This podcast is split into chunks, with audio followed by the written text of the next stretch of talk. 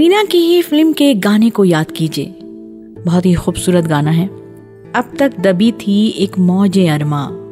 لب تک جو آئی، بن گئی ہے طوفان۔ بات پیار کی، مینا کی یاد کی۔ کہنے کی بات آج کہہ ہی دینی چاہیے۔ مینا کو نام، عزت، شہرت، قابلیت، روپیہ، پیسہ، سبھی کچھ ملا۔ پر سچا پیار سچا پیار نہیں ملا۔ کئی بار مینا کو لگا کہ میں نے میں نے میں نے اپنی منزل پالی۔ مل گیا مجھے جس کی پچھلی کئی زندگیوں سے طلب تھی، جس کو تلاش کرتی ہوئی بھٹک رہی تھی میری روح۔ پیار کی کشش محسوس کرتے کرتے وہ بے تحاشا کھنچتی چلی جاتی تھیں۔ اس کی طرف غیریت اور علیحدگی کا احساس مٹانے کو، لیکن لیکن نزدیکیوں میں چھپی دوریاں بھی تو ہوتی ہیں۔ جب بھی مینا نے خود کو کسی کے وجود میں تلاش کرنے کی کوشش کی، تو نا امیدی ہی ہاتھ لگی۔ کسی کے پاس دینے کو کچھ تھا ہی نہیں۔ پیسہ سب کو بس پیسہ چاہیے تھا۔ مینا کی تو کوئی جگہ تھی ہی نہیں کسی کے پاس۔ کون سوچ سکتا ہے کہ اصلی زندگی میں بھی مینا کماری انہی سب حادثوں سے گزری جس کو انہوں نے صاحب بیوی اور غلام دل ایک مندر پاکیزہ میں پیش کیا تھا۔ سب سے بڑی بات یہ ہے کہ بھارت کی سب سے بڑی فنکارہ کو بیٹی بیٹی کا فرق برداشت کرنا پڑا، جو ان کے ساتھ ہوا۔ کیا آج بھی بیٹیوں کو انچاہی اولاد مان کر ایک بوجھ سا سمجھتے ہوئے نہیں ہو رہا ہے؟ آج بھی بیٹی کے لیے صحیح پرورش اور پیار میں کیا بھید بھاؤ نہیں ہے؟ بیٹی بڑی ہو کر کمانے لگے تو پہلے باپ کا پھر شوہر کا حق ہے، ہر چیز پر۔ صرف اس کی کمائی پر نہیں، اس کے پورے وجود پر بھی۔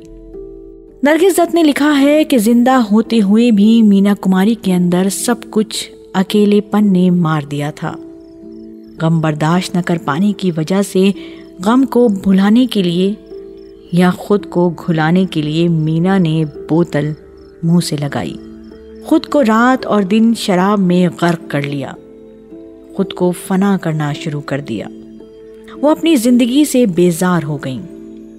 اپنے وجود سے بیزار ہو گئیں۔ اپنے وجود سے بے نیاز ہو گئیں۔ ایک بار انہی دنوں نرگس کے گھر کے منی تھیٹر میں مینا کماری کی فلم گومتی کے کنارے کا شو تھا۔ مینا نے نرگس کو فون کیا کہ باجی، تم بھی آ جاؤ۔ نرگس دت نے منع کیا اور کہا ڈاکٹر نے تمہیں آرام کرنے کے لیے کہا ہے۔ گھر سے قدم مت نکالو۔ فلم دیکھ کر تمہیں اپنی رائے ضرور بتاؤں گی میں۔ نرگس نے فلم دیکھی اور مینا کماری کو بتایا، تم بہت حسین لگتی ہو۔ مگر کہانی کے آخر میں تمہیں مار ڈالا ہے۔ اس کے بجائے تمہیں زندہ رہنا چاہیے۔ پھر نرگس نے فلم کے ڈائریکٹر ساون کمار سے کہا کہ وہ اس کا اینڈ بدلیں۔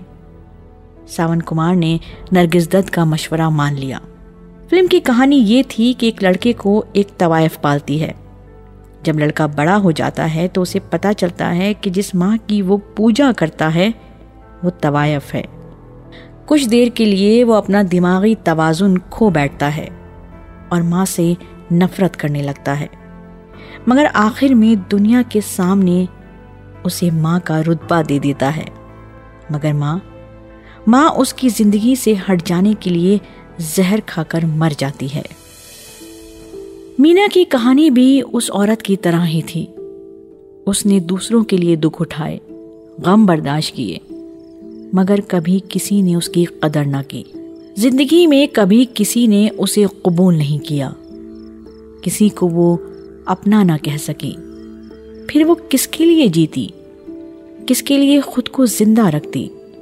عورت کو دوست نہیں، شوہر چاہیے ہوتا ہے، بچے چاہیے ہوتے ہیں۔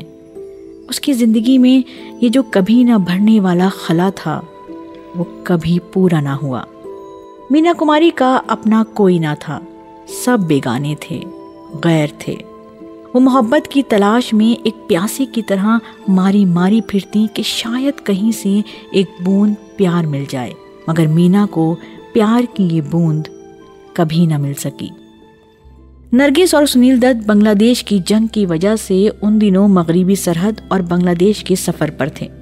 جب نرگس واپس آئیں تو معلوم ہوا کہ غیر موجودگی میں مینا کے بہت فون آئے تھے۔ گیارہ مارچ کو نرگس مینا سے ملنے گئیں۔ ان کے ساتھ جمیلہ بانو بھی تھیں جو دہلی میں خواتین کا ایک مشاعرہ کر رہی تھیں۔ صدارت کرنے کے لیے وہ مینا کماری کو بلانا چاہتی تھیں۔ اس روز نرگس دیکھتی رہ گئیں کیونکہ مینا بہت خوبصورت لگ رہی تھیں۔ بال بہت ہی پیارے انداز میں بنائے ہوئے تھے۔ ہوٹوں پر ہلکی لپسٹک بھی بہت دنوں کے بعد نظر آ رہی تھی۔ مینا نے خود بھی پان کھایا اور ان سب کو بھی پان پیش کیا۔ مینا کا پاندان ان کے ساتھ تھا۔ سنیل دت نے جب وہ پاندان دیکھا تو انہیں بہت غصہ آیا اور بولے، ہم اپنی بیوی کے پان سے پریشان تھے اور آپ بھی پاندان لے کر آ گئی ہیں۔ نرگس دت اور مینا کماری۔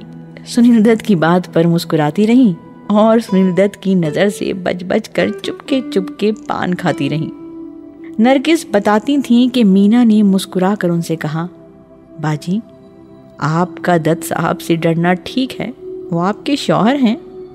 لیکن میں کیوں ان سے ڈرتی ہوں؟ دونوں خوب ہنسی۔ نرگس نے مینا کماری کو بنگلہ دیش اور مغربی سرحد کی بہت سی باتیں سنائیں اور جان بوجھ کر صرف اچھی اچھی باتیں سنائیں۔ مینا کماری اس دن اتنا ہنسی کہ نرگس کے مطابق ان کے پیٹ میں ہنستے ہنستے بھل پڑ گئے تھے۔ مینا کماری نے کہا، خدا کے لیے باجی، بس کرو۔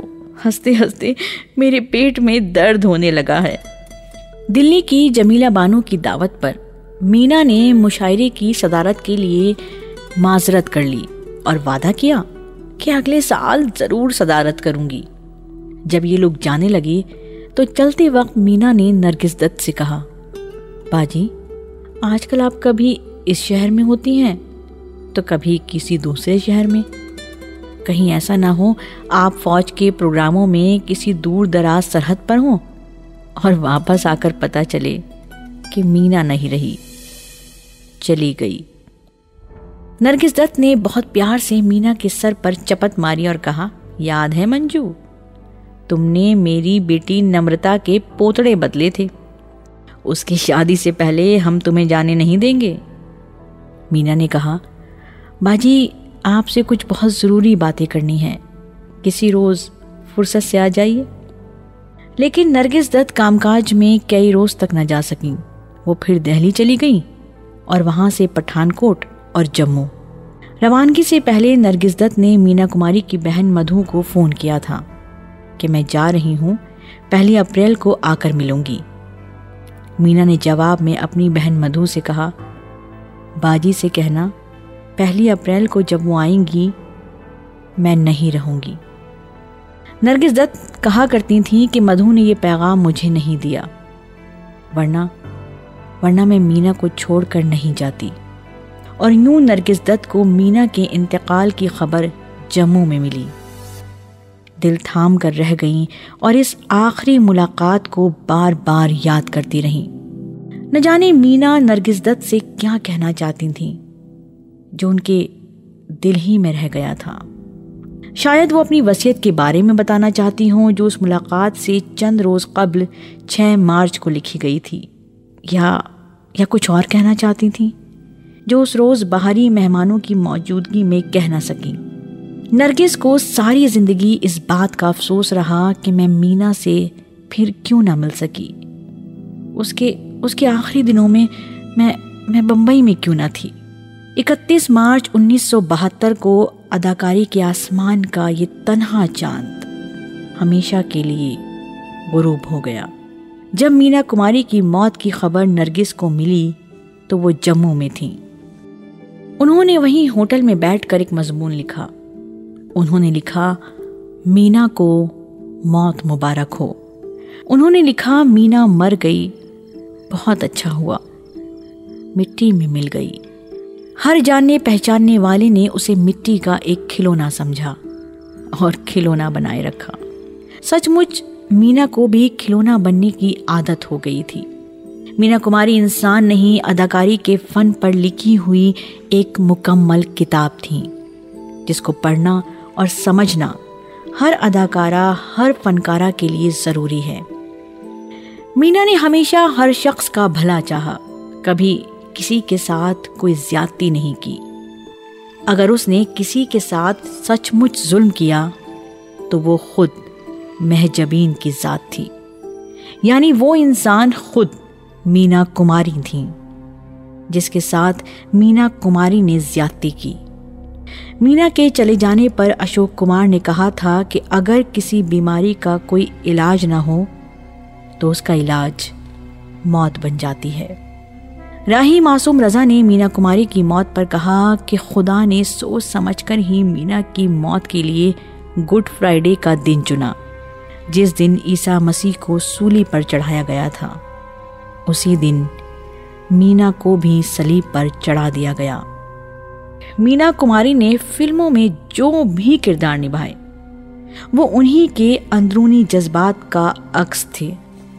ان کی شخصیت کا حصہ تھے۔ یہاں تک کہ آج وہی کردار مینا کی پہچان کا حصہ ہیں۔ مینا نے اڑتیس یعنی تھرٹی ایٹ خزائیں دیکھ کر اس جہان کو خیر آباد کہا۔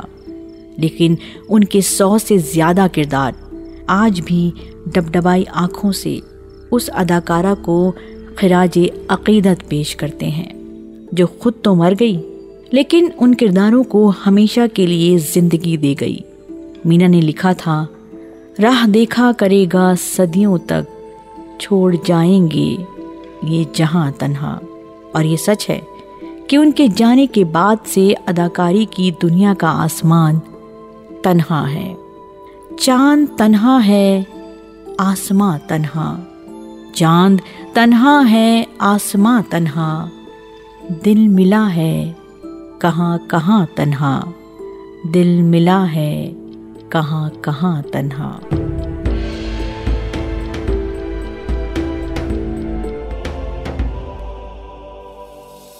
یو ول وسنگ ٹو داستان گوئی hosted by Fauzia Dastango creative director and playwright by Danish Iqbal sound design by Aryan Pandey.